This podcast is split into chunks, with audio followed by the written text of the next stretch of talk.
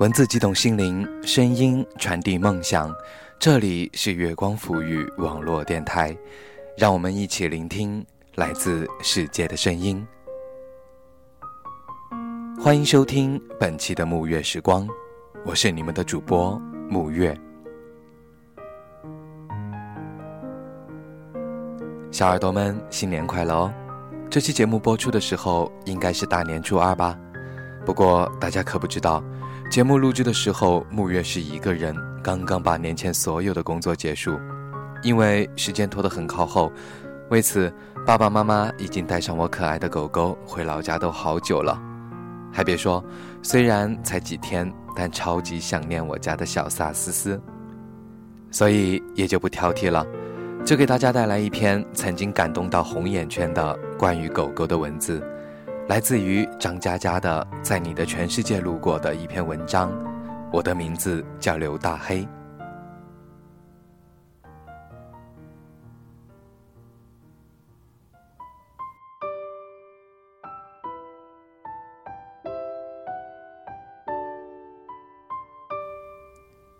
我们常说。要哭也得滚回家再哭，因为你看，泪的繁体字，以前人们是这么写。因为累，就是一条在家里躲雨的落水狗。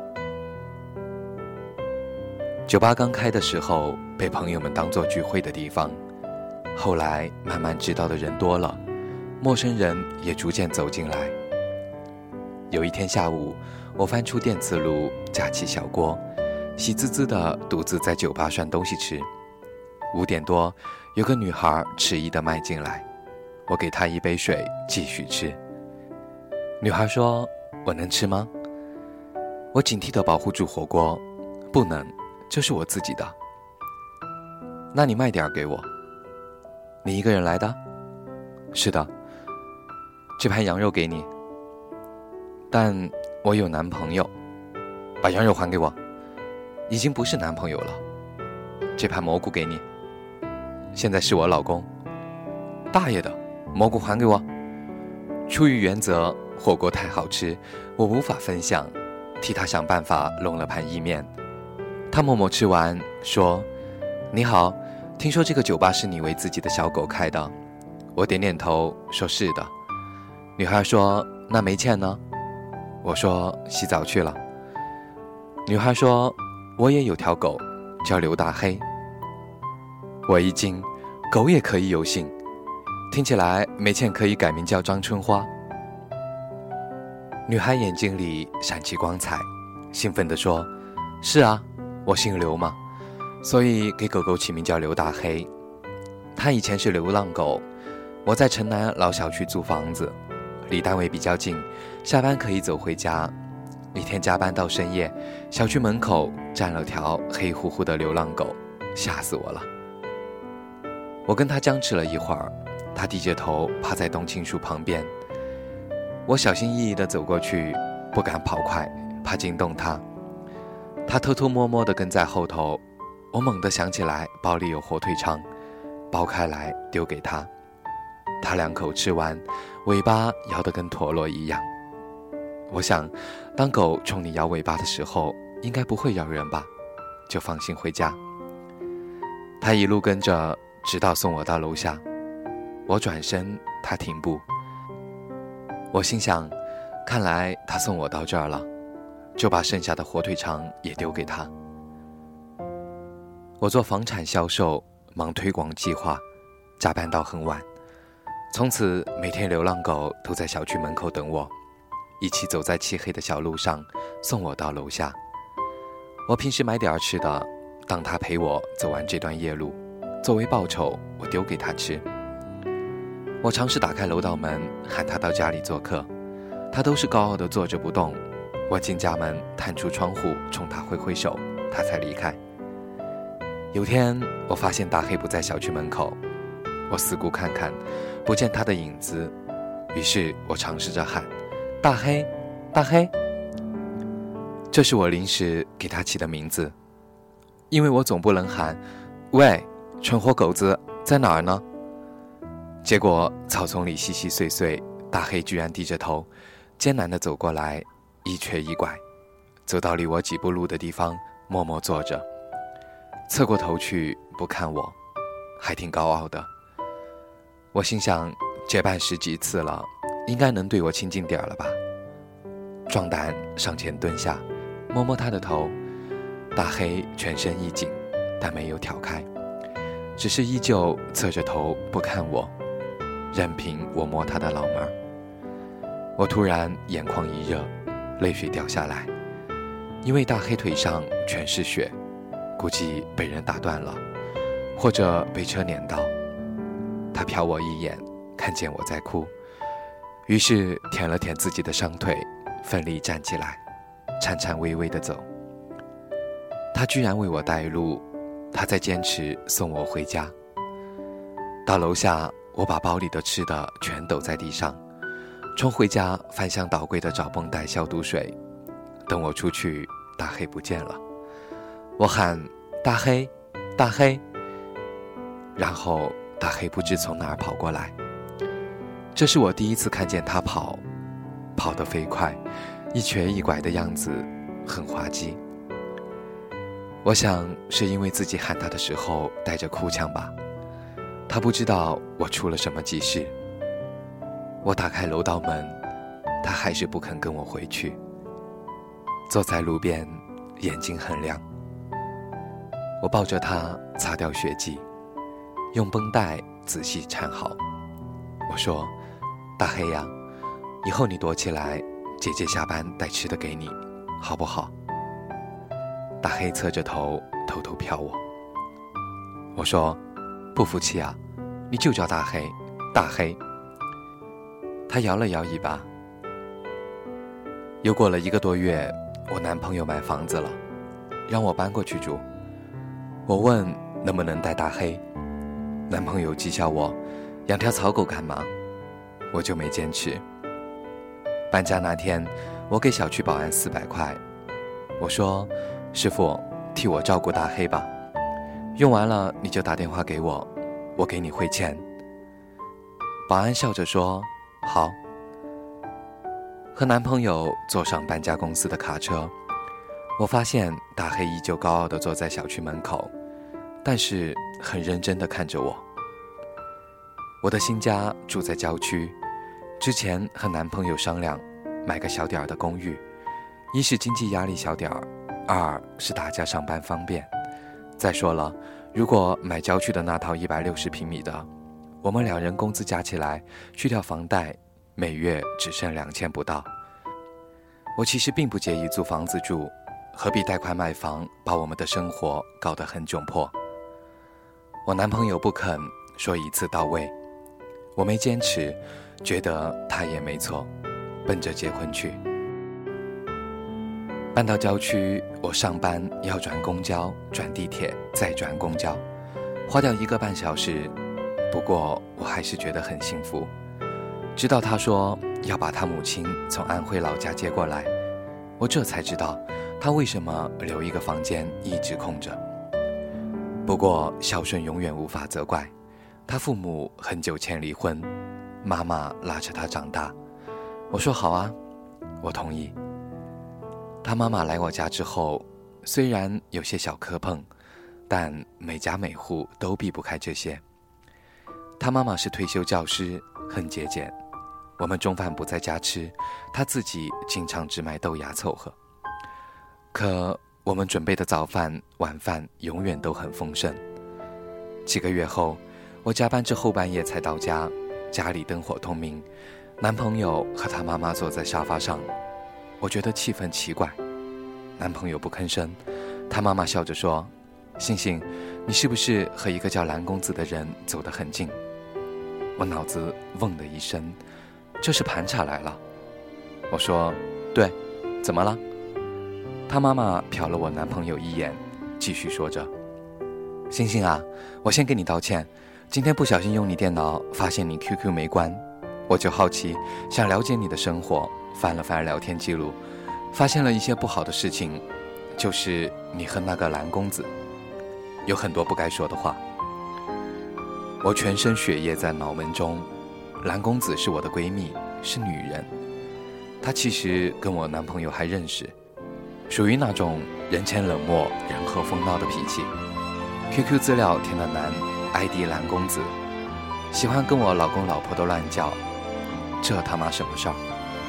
男朋友一掐烟头，说：“刘星星，你把事儿说清楚。”我站在过道，眼泪涌出来，因为书房里的东西被翻得乱七八糟，我所有的资料被丢得满地，卧室里衣柜、抽屉全部被拉开，我的衣服扔在床上。甚至还有内衣。我抹抹眼泪，说：“找到什么线索？没找到的话，我想睡觉了，我很累。”男朋友喊：“说不清楚睡什么？你是不是想着分手？”我咬住嘴唇，提醒自己要坚强，不可以哭。一字一句：“我没说要分手。”男朋友冷笑：“蓝公子，呸！”刘星星，我告诉你，房产证你的名字还没加上去，分手你也捞不着好处。我忍不住喊：“首付是我们两家拼的，贷款是我们一起还的，你凭什么？”男朋友说：“就凭你出轨。”出轨这两个字批得我头昏眼花，我立马随便收拾箱子冲出门。他妈妈在后面拉我说：“星星，到底怎么回事？外面那么晚，别乱跑啊！”我说：“阿姨，您以后要是有儿媳了，别翻人家电脑行吗？那叫隐私。”男朋友在里头砸杯子，吼着：“让他滚！”我在郊区马路上走了很久，拖着箱子，一路走，一路哭。闺蜜开车来接我，聊了通宵。她说：“误会嘛？解释不就完了？”我说：“她不信任我。”闺蜜说：“你换位思考一下，从表象上来看，的确有被戴绿帽子的嫌疑。”我说：“再回去岂非很丢脸？”闺蜜说：“不急，在我这儿住两天，他们家也有不对的地方。”翻聊天记录就是个坏习惯，你别看他们现在牛哄哄的，一两天不出现，彻底消失，他肯定着急。我将信将疑，关机睡觉，浑浑沌沌的睡了几个小时，打开手机，结果一条未接来电也没有。我觉得天旋地转，心里又难受又生气。第二天，男朋友有点急了。电话一个接一个，问我在哪里，我不肯告诉他。第三天，他妈妈亲自打电话给我道歉，说翻电脑确实是他的不对，希望能原谅老人家。但是年轻人之间既然都谈婚论嫁了，还是坐在一起沟通比较好。可我依旧觉得委屈，脑海里不停地浮现出一个场景。半夜自己孤独地走在马路上，一边哭泣，一边拖着箱子。我害怕将来还会重演。第四天，男朋友打电话，两人沉默，在听筒两头都不说话，就这样搁在耳边半个多小时。他说：“那冷静一段时间吧。”我说好。半月后，我本来想上班，结果迷迷糊糊的走到以前租的小区，保安看见我打招呼：“刘小姐，好久不见啊！”我突然想起来，急切的问他：“大黑呢？”保安笑嘻嘻的说：“没事儿，他现在是小区接送员，只要老人小孩回小区，他就负责从小区门口送到家，大家也乐得给他点儿吃的。”都挺喜欢他。你看，一条狗现在都能勤劳致富了。我刚看到，好像吴大妈买菜回来，估计大黑又送她去了。听到大黑变成小区明星，所有人都爱他，我心里有点失落。跟保安也没啥好聊的，就走了。没走几步，听见保安喊：“大黑！”我转身看到大黑啪嗒啪嗒从拐角跑出来。突然一怔，张大嘴，呆呆地看着我，眼睛里露出惊喜。我相信他是笑着的呀，因为这是他笑着的表情呀。我蹲下来招手，大黑。大黑低头，吭哧吭哧地走近我，第一次用头蹭我的手。我说：“大黑，你还好吗？”大黑用头蹭蹭我。我站起来说：“大黑，姐姐下次再来看你。”保安说：“大黑。”回来，姐姐要走了。大黑摇摇尾巴，我走一步，他就跟着走一步，然后走出了小区。我不敢走了，停下来喊：“大黑，回去。”他不肯，贴上来用头蹭我。我的眼泪差点儿掉下来，说：“大黑，现在姐姐也没有家了，你回去好不好？”保安快步赶上来，拽着大黑往回走，说：“大黑从来没走出过小区，这次他是怎么了？”我不知道该往哪里去，昏头昏脑的走到广场，坐在长椅上发呆。手机响了，一个陌生号码，接通是保安。姑娘，我把大黑关在保安室里，他不停的狂叫，疯狂爬门。我拗不过，就打开门，他立刻跟一支箭一样窜了出去，转眼就看不见了。我估计他想找你。狗一辈子就认一个主人，要是方便，姑娘你就带着它吧。我放下电话，站起来四下张望，喊道：“大黑，大黑！”然后广场一个角落，钻出来一条黑狗，很矜持的走到我身边。熟门熟路地趴下来，把头搭在我的脚面上。我摸摸他的头，眼泪掉在他脑门上。电话又响，是彩信，房产证照片，上面有我的名字。男朋友打来电话，说：“星星，我们不要折磨对方了。其实我第二天就去申请加名字了。”刚办下来，你看我置之死地而后生。你要是还跟我分手，我人财两空。妈妈想搬回安徽，我觉得很对不起她。我哭着说：“你活该。”她也哭了。星星，你别再理蓝公子了好吗？我说：“我现在就住蓝公子家里。”他说：“星星，你别这样，你能回来吗？”我说：“去你大爷的！”蓝公子是小梅，女的好吗？他说：“那星星，我们结婚好不好？”我拼命点头说：“好。”你让阿姨别走了。他说：“嗯。”然后我又看看大黑，说：“必须把大黑接回家。”男朋友说：“你在哪儿？我来接你们。”我告诉他地点，放下电话。觉得天都比以前晴朗，指着大黑说：“喂，从此以后你就叫刘大黑。”刘大黑叫道：“汪！”刘星星一直自顾自地把故事讲完。我送他一瓶樱桃啤酒，问：“后来呢？”刘星星说：“我下个月去安徽办婚礼。”我问：“大黑当话筒？”刘星星说：“大黑死了。”我一愣，啊？刘星星接着说：“大黑到我家一个星期，不吃不喝了。婆婆比我还着急，请几个兽医来看。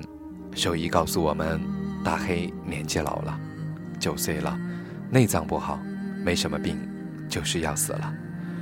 不用浪费钱买药，但婆婆还是花了一万多。”说必须让大黑舒服点儿。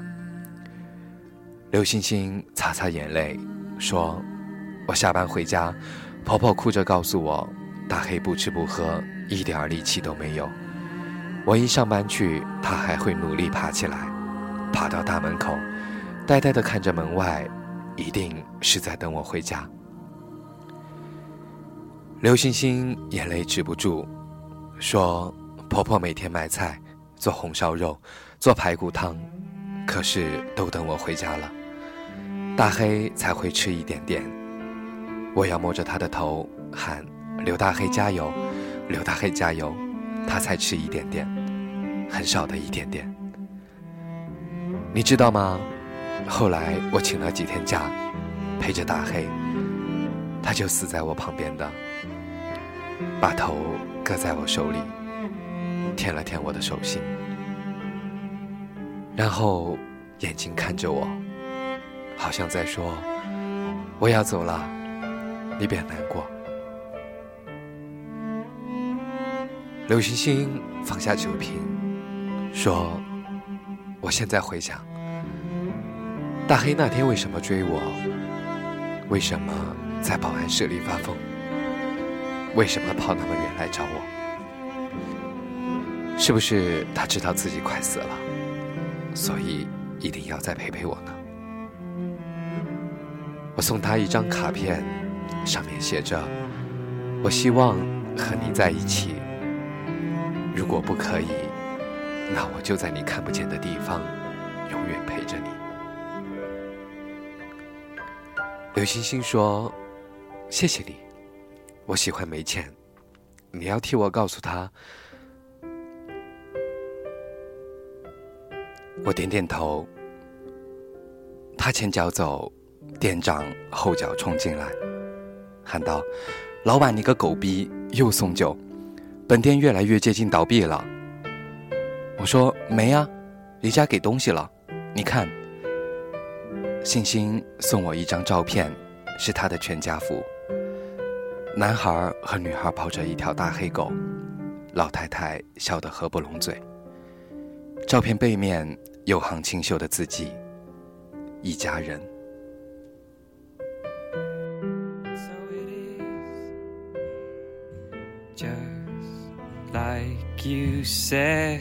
It would be.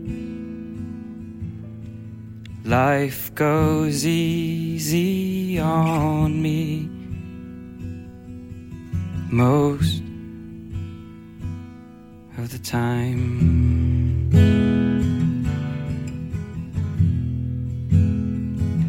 And so it is the shorter story.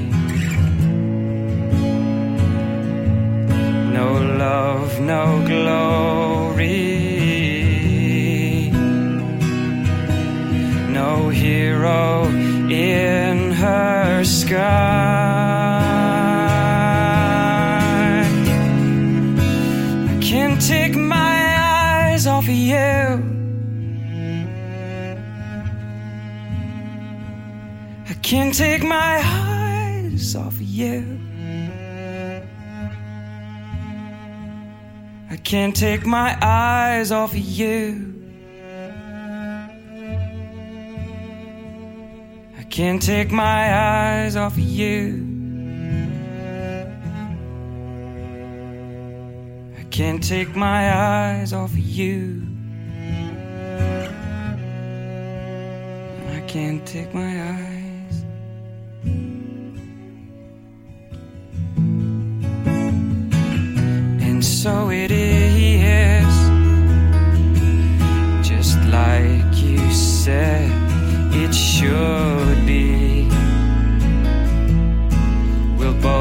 Forget the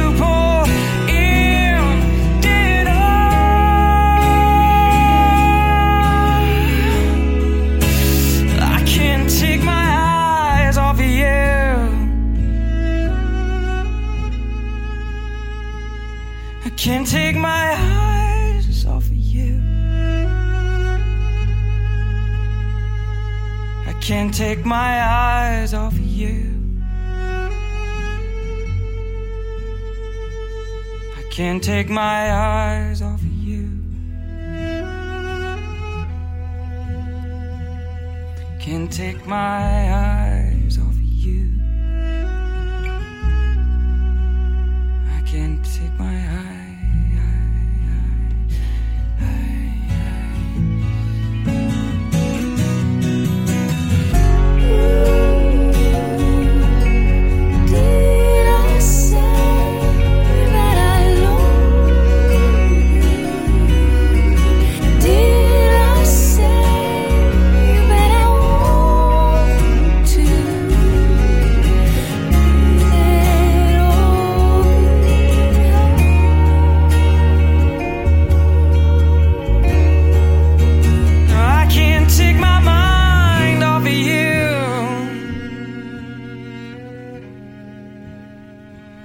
I can't take my mind off of you.